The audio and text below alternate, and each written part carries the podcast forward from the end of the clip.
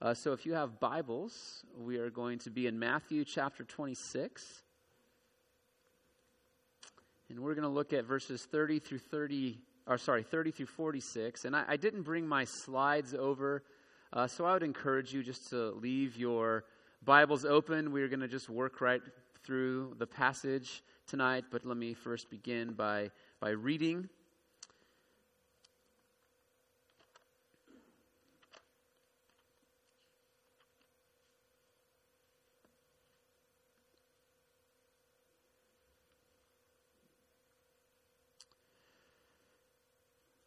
Dr. Hook keeps telling me that I'm going to have to wear my glasses up here eventually, but I don't have to yet. So, but it definitely good thing is nice big words here. Okay, hear the word of the Lord. And when Jesus and his disciples had sung a hymn after leaving the upper room where Christ established the Lord's Supper, they went out to the Mount of Olives. Then Jesus said to them, You will all fall away because of me this night. For it is written, I will strike the shepherd, and the sheep of the flock will be scattered. But after I am raised up, I will go before you to Galilee. Peter answered him, Though they all fall away because of you, I never, I will never fall away.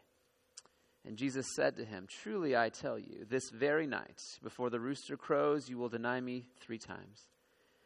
Peter said to him, Even if I must die with you, I will not deny you. And all the disciples said the same. Then Jesus went with them to a place called Gethsemane. And he said to his disciples, Sit here while I go over there and pray. And taking with him Peter and the two sons of Zebedee, he began to be sorrowful and troubled. And then he said to them, My soul is very sorrowful, even to death. Remain here and watch with me. And going a little farther, he fell on his face and prayed, saying, My Father, if it be possible, let this cup pass from me. Nevertheless, not as I will, but as you will. And he came to the disciples and found them sleeping. And he said to Peter, So could you not watch with me one hour? Watch and pray that you may not enter into temptation. The spirit indeed is willing, but the flesh is weak. Again, for the second time, he went away and prayed, My Father, if this cannot pass unless I drink it, your will be done. And again he came and found them sleeping, for their eyes were heavy. So, leaving them again, he went away and prayed for the third time, saying the same words again. Then he came to the disciples and said to them, Sleep and take your rest later on. See, the hour is at hand, and the Son of Man is betrayed into the hand, or sorry, into the hands of sinners. Rise let us be going. See, my betrayer is at hand. This is the word of the Lord. Let's pray. Father, we know that to understand your word requires your spirit to take these words and apply them to our hearts. I pray, Father, that we would behold the manifold glories of Jesus Christ, the Son of God and the Son of Man, this evening. We pray this in Jesus' name. Amen. Uh, well, one of my personal character flaws is that I, I like things done a, a certain way. And, uh, and I'm willing to do it myself to make sure it gets done a certain way. So if my wife were here, uh, she would tell you that when it comes to certain foods, I, I'd rather just cook them myself because I want them to all be done in a certain way. My, where my wife is more somebody who's like, look, I got five kids to feed plus you. I, it's a win if I get food on the table. I also I have certain clothes that I want washed and I want uh, hung in a certain way, and uh, and so I end up doing that myself because I'm just kind of neurotic, really. Uh, if one of my children comes up to me and if I'm doing a project and they say, "Dad, can I help?" Uh, my instant reaction, and God has given me grace in this, but if I'm honest, my instant reaction is, you know, I'll look at the five hours of work in front of me and I'll think, well, I don't want your incompetent hands on any of this. So, uh, no, I, I, don't need your help. Uh, I've come to love and value uh, their incompetence and working with them. Uh, but if I'm honest, that's my, that's my initial reaction. And so you may not be as neurotic as me with this, but I, I imagine to some degree uh, what I've said uh, resonates with you. Uh, because the more important something is to us, the harder it is to trust uh, someone else with it. The more important something is to us, the more invested we are in a, in a certain outcome. The more inclined we are then to stay in control, to micromanage, to do it ourselves. And believe it or not, we do this with our salvation. We might be okay with Jesus dying for our sins. Of course, we can't pay that price. But do we really need to depend on Him every moment of every single day for the rest of our lives? How many of us have gone through seasons, or maybe even we're in a season, where we're tempted to live our Christian life where we say to Jesus, Thanks for saving me, but I got it from here?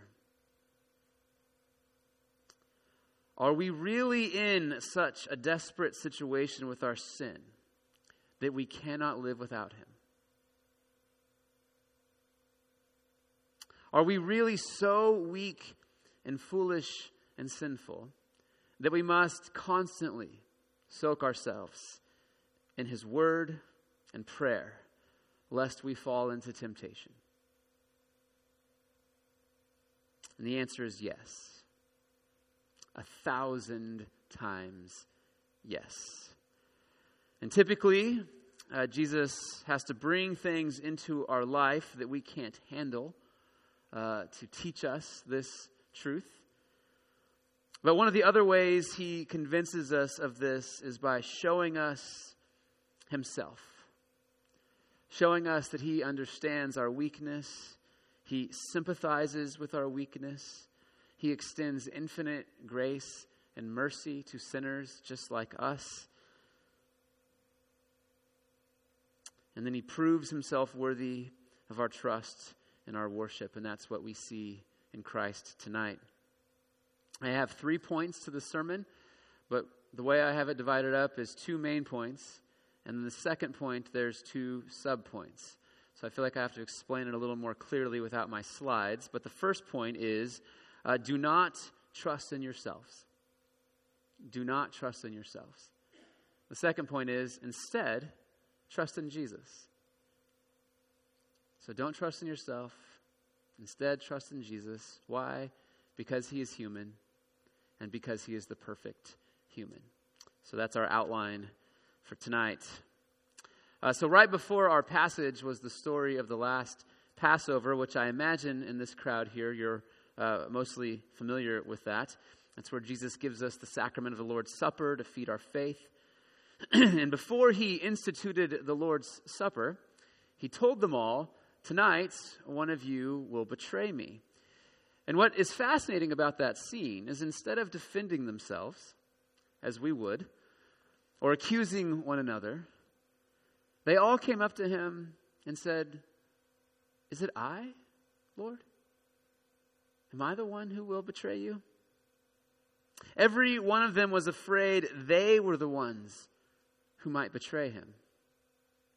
They all took the warning very seriously, except, of course, Judas. And the reason the rest of the disciples took it seriously is, is that's because that's what true believers do with warnings from Scripture. We, we take them seriously, and actually, God uses the warnings to drive us back to Christ for our assurance. So after Judas leaves, he comforts the disciples by giving them the bread, which is broken, right? It's a sign of his body broken for us. He gives them the wine, which is the sign of his blood poured out for the forgiveness of sins. And then he promises them that one day he will drink this wine again with them in the kingdom of his Father. And he leaves them with great hope and assurance after this scene. And oh, hold on. That's my phone. He, he leaves them with great hope and assurance after this scene. And then immediately afterward, we're told that when they had sung a hymn, they went to the Mount of Olives. Now, the Mount of Olives is on the east side of Jerusalem. That's where Gethsemane is located. Um, according to the Gospel of John, it's a place where Jesus went often with his disciples, which is probably why Judas knows to find them there later on on this night. And They sing a hymn. Uh, it was customary to sing Psalm 115 to 118 uh, following the Passover, and so that's likely what they did. And then we're told in verse 31 Then Jesus said to them, You will all fall away because of me this night. For it is written, I will strike the shepherd, and the sheep of the flock will be scattered. So before, when they were in the upper room, he tells them that one of them is going to betray him. Uh, and they took that warning very seriously. But now he tells them on this very night, every single one of them is going to fall away. And that word translated fall away means to stumble into sin. And then he gives them two reasons why they're going to stumble into sin because of me and because it is written. And it's written in the book of Zechariah that God himself would strike the Messiah or the shepherd with his own sword, and as a result, the sheep would scatter. And that is what is about to happen. God himself is going to strike Jesus. Even though Judas and the chief priests and the elders are all plotting this plot to have Jesus killed and put to death, the truth is that this is the plan that God has laid out, that he's predestined to take place. Uh, Isaiah tells us that it is the Lord who has laid on him the iniquity of us all. Paul tells us that it was God who did not spare his own son, but gave him up for us all. So God is the one who will strike the shepherd, and when he does, the sheep will all stumble into sin. You see, these disciples, like us, don't really know just how weak and sinful they are. They have no idea how much they need Jesus. They are weak and sinful, and no weak and sinful human being could possibly be prepared to stand firm in what they're about to face on this night. Uh, which is why they will also stumble because of Jesus. They're not ready to accept what is about to happen to him. Is your roof okay here? uh, get the deacons on that. Um, but thankfully, uh, the, th- the theme verse is, is Matthew 121 of this book, right? That Jesus came to save his people from their sins. And so, thankfully, we know that Jesus came to save the disciples from their sins. We were told in chapter 20 uh, that Jesus came not to serve, but or not to be served, but to serve and to give his life as a ransom for many. And so, because of that, he tells them in verse 32 that after I'm raised up, I will go before you to Galilee. So, even though they're all going to fall away on this night and scatter when he's arrested and crucified, here he is promising them that he's going to rise from the dead, and when he does, he's going to gather them together again. And like the Good Shepherd, he's going to lead them. But right now, they, they can't hear that. When they were still in the upper room, they heard his words and they feared the warning, but this time it's just a little too personal. It's one thing to say that one of you will betray me, it's quite another to say that all of you are going to fall away. And so they get a little defensive at this point. And then Peter answered him in verse 33 Though they all fall away because of you, I never will fall away. And the reason we all love Peter is because he says the thing that everybody else is thinking, right? He's the, he's the saying the quiet part out loud guy.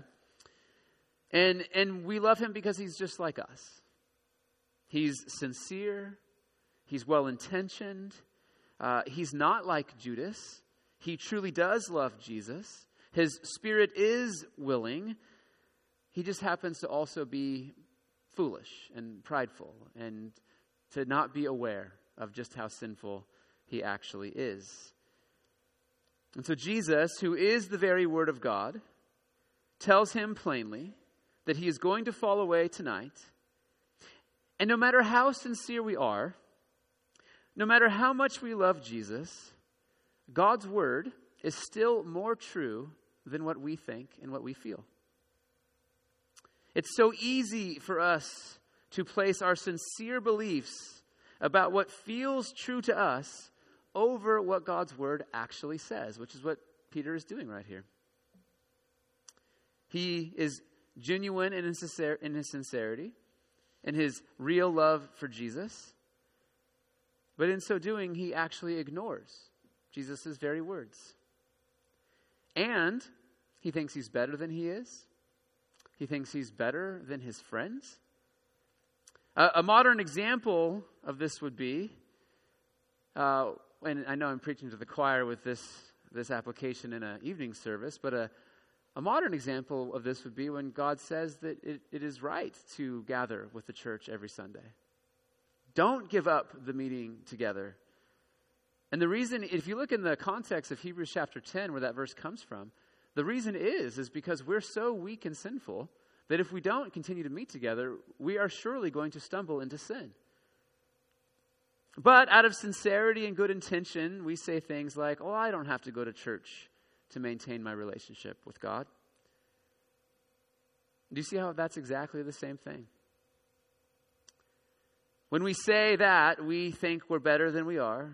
We think we're better than other people who have to come to church every Sunday. And here's where I think we all struggle with this. We, we sometimes think that we can play with sin, we can watch sin on TV and not fall into temptation. We think we can love the world and the things of the world without it affecting our love for God. We think we're okay because we sincerely love Jesus. Because of that, we end up trusting ourselves and ignoring what God's word clearly says about such things because we think we're better than we are and we think we're better than other people. Thanks for saving me, Jesus, but I've got it from here.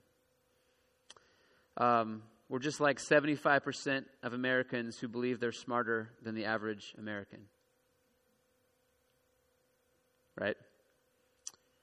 So, Peter, with his distorted view of his abilities and his weakness, goes from being afraid to overconfident in less than an hour.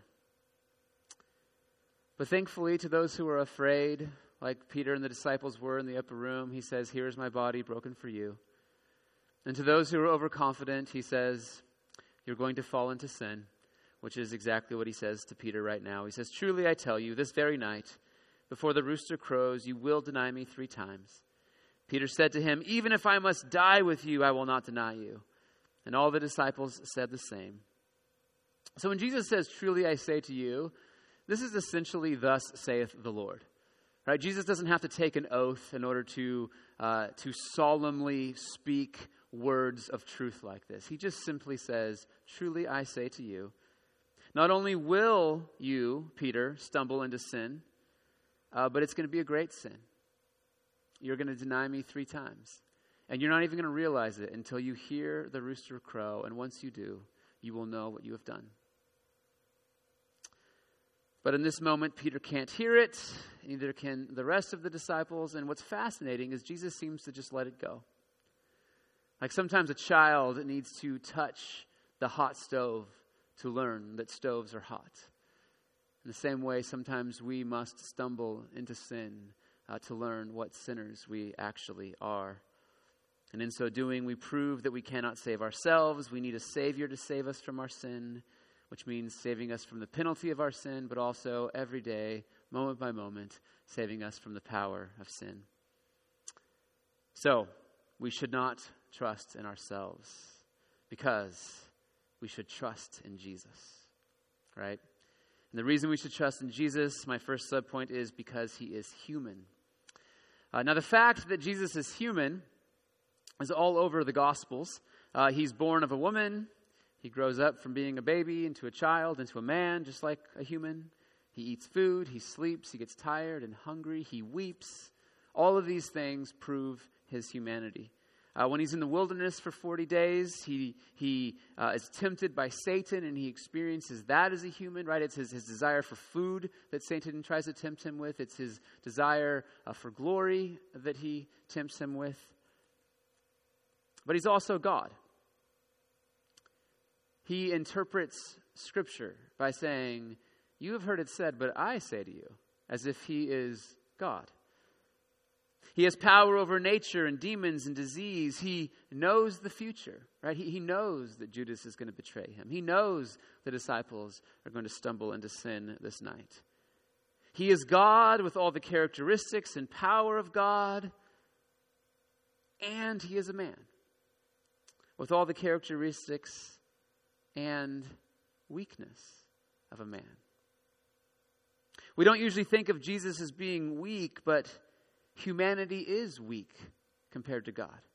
And Jesus has taken on humanity. And in the Garden of Gethsemane, we see his humanity on display.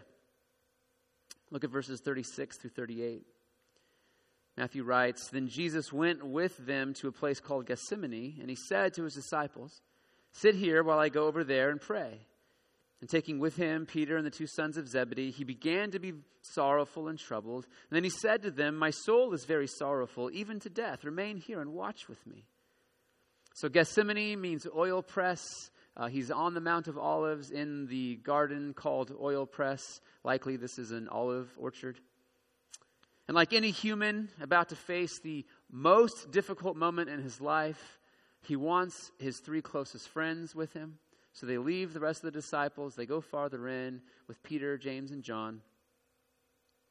And that's just like us, right? When, when, when you go through very difficult times, you want your closest companions with you. Because we're human, we're weak, we can't do it alone. And so for Jesus, the weight of what he's about to experience, is pressing in on him. And we're told that he began to be sorrowful and troubled. And as is often the case, these are two English words that don't really capture the breadth of everything that's being said here in Greek. That word for troubled uh, could also mean a deep grief and distress. And the word for, um, sorry, that was sorrowful, means deep grief and distress. The word for troubled could also mean anxious. Right? So he's deeply grieved, he's distressed, he's anxious, and he, and he basically says, I feel like I'm going to die. So just imagine going up to your closest friends, telling them, hey, this is, this is going to be the worst night of my life. I just need you to be with me uh, because I'm so distressed and anxious that I feel like I'm going to die. How would you expect them to respond? You'd expect them to say, Oh, yeah, Jesus, whatever you need, I'll be with you all night long. And so, going a little farther, he fell on his face and prayed, saying, My Father, if it be possible, let this cup pass from me. Nevertheless, not as I will, but as you will. So here he is. He's about to do the thing that he left heaven to do, the thing that he took on humanity to accomplish. And he's asking his Father who is in heaven if it's possible for him not to go through with it. Just a second ago, he was telling his disciple, the, the disciples that it is written that God will strike the shepherd. So Jesus knows God's word cannot be broken. Earlier in the Sermon on the Mount, he says this He says, For truly I say to you, until heaven and earth pass away, not an iota, not a dot will pass from the law until all is accomplished. So he knows God's word doesn't change, and yet he's here pleading with God for there to be another way. And then it gets even more complicated because Jesus is God. In the Gospel of John, he says, If you've seen me, you've seen the Father. He says, I and the Father are one. God is never divided within himself. God the Father and the Son and the Holy Spirit, they share the same will. They're one God with one will, one purpose, always. They never desire something different from one another. And yet, here is Jesus with his full humanity on display, wanting there to be another way. He says, Not my will, but yours be done. Jesus' will is not to drink the cup, his will is for it to pass from him. This is mind boggling for me that Jesus is so fully human that he desires something in this moment other than what God the Father desires. There are scholars who are biblical or critical of the Bible, and they read stories like Jonah and Jesus feeding the 5,000, and they say, oh, those things could never have happened, way too miraculous. But those same scholars, when they read this story, guess what they say? Oh, yeah, that happened. That happened. The story of a man on the verge of being crucified and crying out to God in anguish for there, for there to be another way. They believe this story because Jesus is so human. And so, what are we to make of this story? Especially if you think about it, we have stories from church history of martyrs who are being burned at the stake singing hymns. And yet, here is Jesus, the author and the perfecter of our faith, pleading with God for there to be another way. Luke tells us in this point that he's actually sweating blood because he's so anxious. And so, how can someone so human save us? On one hand, it's great to know that your hero is just like you. On the other hand, it's quite scary to recognize that your hero is just like you because you need a hero who can save you, right? And so the answer to this question is because he's also God and because he's perfect. He is a sinless human. And so he is like us in every way. And yet, here in the Garden of Gethsemane, more than any other place, we see that he is just like us. He is one of us, but without sin. Uh, the writer of the Hebrews says this He says, For we do not have a high priest who is unable to sympathize with our weaknesses, but one who in every respect has been tempted as we are, yet without sin. And this verse puzzled me actually almost until I studied for this sermon. Because how, how, can, how can Jesus, who's never sinned, how can, he, how can he understand what it is like to be tempted like me? Think about it. When, um, when somebody is trying to get off drugs and alcohol, and they look for a sponsor, right, to help them with, you know, their addiction, they, they look for one who's also been addicted to drugs and alcohol because that person can sympathize with what they're going through. And so you wonder how can how can Jesus who's never sinned sympathize with me and my weakness? And the answer to that question is Jesus in the garden. Because he knows what it's like for every bone in his body to be screaming for something different than the will of God. But unlike us, Jesus will say, Not my will, but yours be done. See, this is why we can't trust ourselves. Because the truth is, is when every bone in our body is screaming for something other than the will of God, that's a pretty, that's a pretty difficult thing uh, to deny ourselves in the moment, right? Also, by nature, our hearts are deceitful. We're like the disciples. We're foolish and proud. Left to ourselves, we think what we feel and what we think is more true than God's word. We think we're better than we are. And Jesus knows what it's like to be us because he is human. He's able to sympathize with our weakness, but he is the perfect human, which is our final point. And we see that because in this scene, he still trusts God's word more than what he is feeling in this moment. That's the part that's so amazing to me, is that he entrusts himself to God in spite of, of what his heart is crying out for in this moment. Now, there are many things weighing Jesus down in the garden. First, Judas is betraying him. Uh, he knows his closest friends are going to leave him. Uh, he's going to die one of the most painful deaths that human beings have ever come up with. But before that, he's going to be falsely accused in a sham trial. He's going to be beaten. He's going to be dragged through the streets with you know, no clothes and carrying that cross. And as bad as all that's going to be, that's not even the worst part. The worst part is that Jesus, the sinless Son of God, is going to become sin, which is another thing I'm not sure I fully understand, but I'm going to take a stab at it. So Paul in 1 Corinthians or 2 Corinthians 5 says this. He says, For our sake, he made Jesus to be sin, who knew no sin, so that in him we might become the righteousness of God. So if you ever done something that you told yourself, either I'm never going to do again or I'm just never going to do. And then, and then once we've sinned in that way, there's this kind of sick feeling as, as, we, as we become sin, right? We, we realize that we are sinners. Jesus never had that experience.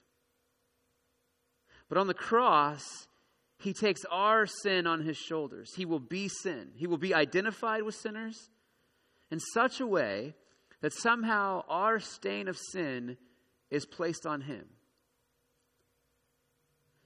Now, now think about it. If, if you've never sinned, there's this infinite holiness that he has. And so to have our stain of sin placed on him would almost be an infinite stain of sin right? when Adam and Eve first sinned in the Garden of Eden, they were ashamed and guilty and wanted to hide and cover themselves, and Jesus never experienced that. But somehow on the cross, he bears our shame and he bears our guilt. But not only that, when he says, Let this cup pass from me, uh, he's pointing to the cup he will drink in our place. Psalm 11 says this The Lord tests the righteous, but his soul hates the wicked and the one who loves violence. Let him rain coals on the wicked. Fire and sulfur and scorching wind shall be the portion of their cup. Oh, I don't want that cup. Later in Psalm 75, we read this For in the hand of the Lord there is a cup with foaming wine, well mixed and he pours it pours out from it, and all the wicked of the earth shall drain it down to the dregs. That sounds terrible. Isaiah calls this the cup of God's wrath. Jeremiah calls it the cup of the wine of his wrath. And Ezekiel says that this cup is so deep and large that it's filled and it's filled with horror and desolation. Wow. And just in case we might think that's just the Old Testament, in Revelation we read this. Uh, another angel, a third, followed them, saying with a loud voice, If anyone worships the beast and its image and receives a mark on his forehead or on his hand, he also will drink the wine of God's wrath, poured full strength into the cup of his anger, and he will be tormented with fire and sulfur in the presence of the holy angels and in the presence of the Lamb. Whoa.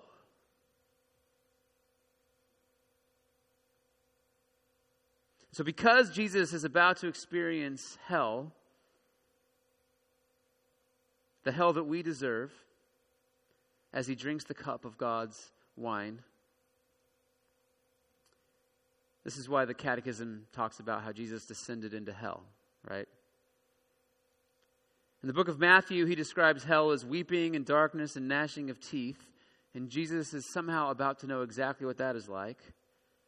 And so on the cross, the eternal Son of God, in whom the Father is well pleased, who's always been in the light and presence of God, will cry out, My God, my God, why have you forsaken me? And so if you think about it, of course Jesus wants there to be another way. Of course. I mean, can you imagine what it would be like to be the sinless Son of God and to be about to become sin? To be the sinless Son of God and to be about to drink down the cup of God's wrath down to the dregs, which is the end of the cup. He is so fully human that he desires something different than God the Father, and yet he is the perfect human who can stare into the cup of the wine of God's wrath and still say, Not as I will, but as you will. And do you know what this means? It means you can trust him. more than what you think or feel. Because he did this for you if you believe. And then verses 40 and 41, we're told, after his agony, he came to the disciples and found them sleeping. And he said to Peter, So you could not watch with me one hour? Watch and pray that you may not enter into temptation. The spirit indeed is willing, but the flesh is weak. So he comes back after pleading with his friends to stay up with him, and they couldn't even stay up an hour with him. He tells them to watch and pray then, so they may not enter into temptation. They should have prayed, Lead us not into temptation, but deliver us from evil. We pray that because our spirit is willing, but our flesh is weak. Right? Our sincerity is not enough. And what's interesting here is the temptation they're facing is not the temptation necessarily to fall asleep. It's, it's the temptation that's about to come to them when Jesus is arrested and crucified and they fall away. Right? Jesus is giving them the formula to, to be prepared for when that moment comes, and yet they sleep instead. And then we read in verse 42 again, for the second time, he went away and prayed, My Father, if this cannot pass unless I drink it, your will be done. And you can almost sense a little bit of resignation here, a little bit of resolve, right? Jesus doesn't ask for there to be another way. He simply says, if, he, if the cup cannot pass unless he drinks it, your will be done. And then again, he comes and he finds them sleeping. Verse 43. Of course, they're sleeping. They're tired. They're sinners. They need a Savior. And now Jesus is alone because he must do this alone. So, leaving them again, he went away and prayed for the third time, saying the same words again. Then he came to the disciples and said to them, Sleep and take your rest later on. See, the hour is at hand, and the Son of Man is betrayed into the hands of sinners. Rise, let us be going. See, my betrayer is at hand. So, Jesus has watched and prayed that he might not fall into temptation. And the hour is at hand. The disciples are going to have to sleep later. God has heard Jesus' prayer, not by granting him another way, but by strengthening him to endure everything that will happen from this moment on. So trust in Jesus. Trust in Jesus who came to save you from your sins. Trust in Jesus who came not to be served, but to serve and to give his life as a ransom for you. Trust his words more than what you think and what you feel. Trust him that you really are more weak and sinful and foolish than you ever imagined, and that on your own you will stumble into sin. And so you must live a life of watching and praying. And yes, 100%, Jesus is our example here. He does give us a pattern for how to deal with temptation. But here's what struck me the most here is in this scene more than anything Jesus is our object of faith.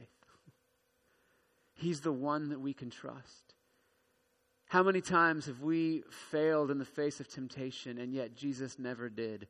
Adam failed in the temptation in the garden and Jesus passed the test in his temptation in the garden. And so we can take all of our weakness and all of our sinfulness and we can look to Christ and we can trust that he has obeyed in our place and that his victory in this garden was a victory that belongs to us as sinners who believe and trust in him. Amen.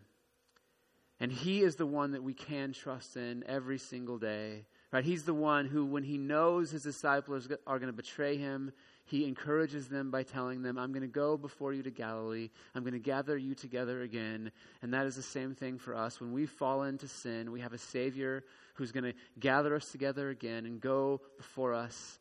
But he's going before us, or has gone before us, into the kingdom of his Father, where we will join him, right? which is why we all long to see Jesus as well. So let's pray. Father, we come before you grateful for Christ and all that he's done, grateful that he has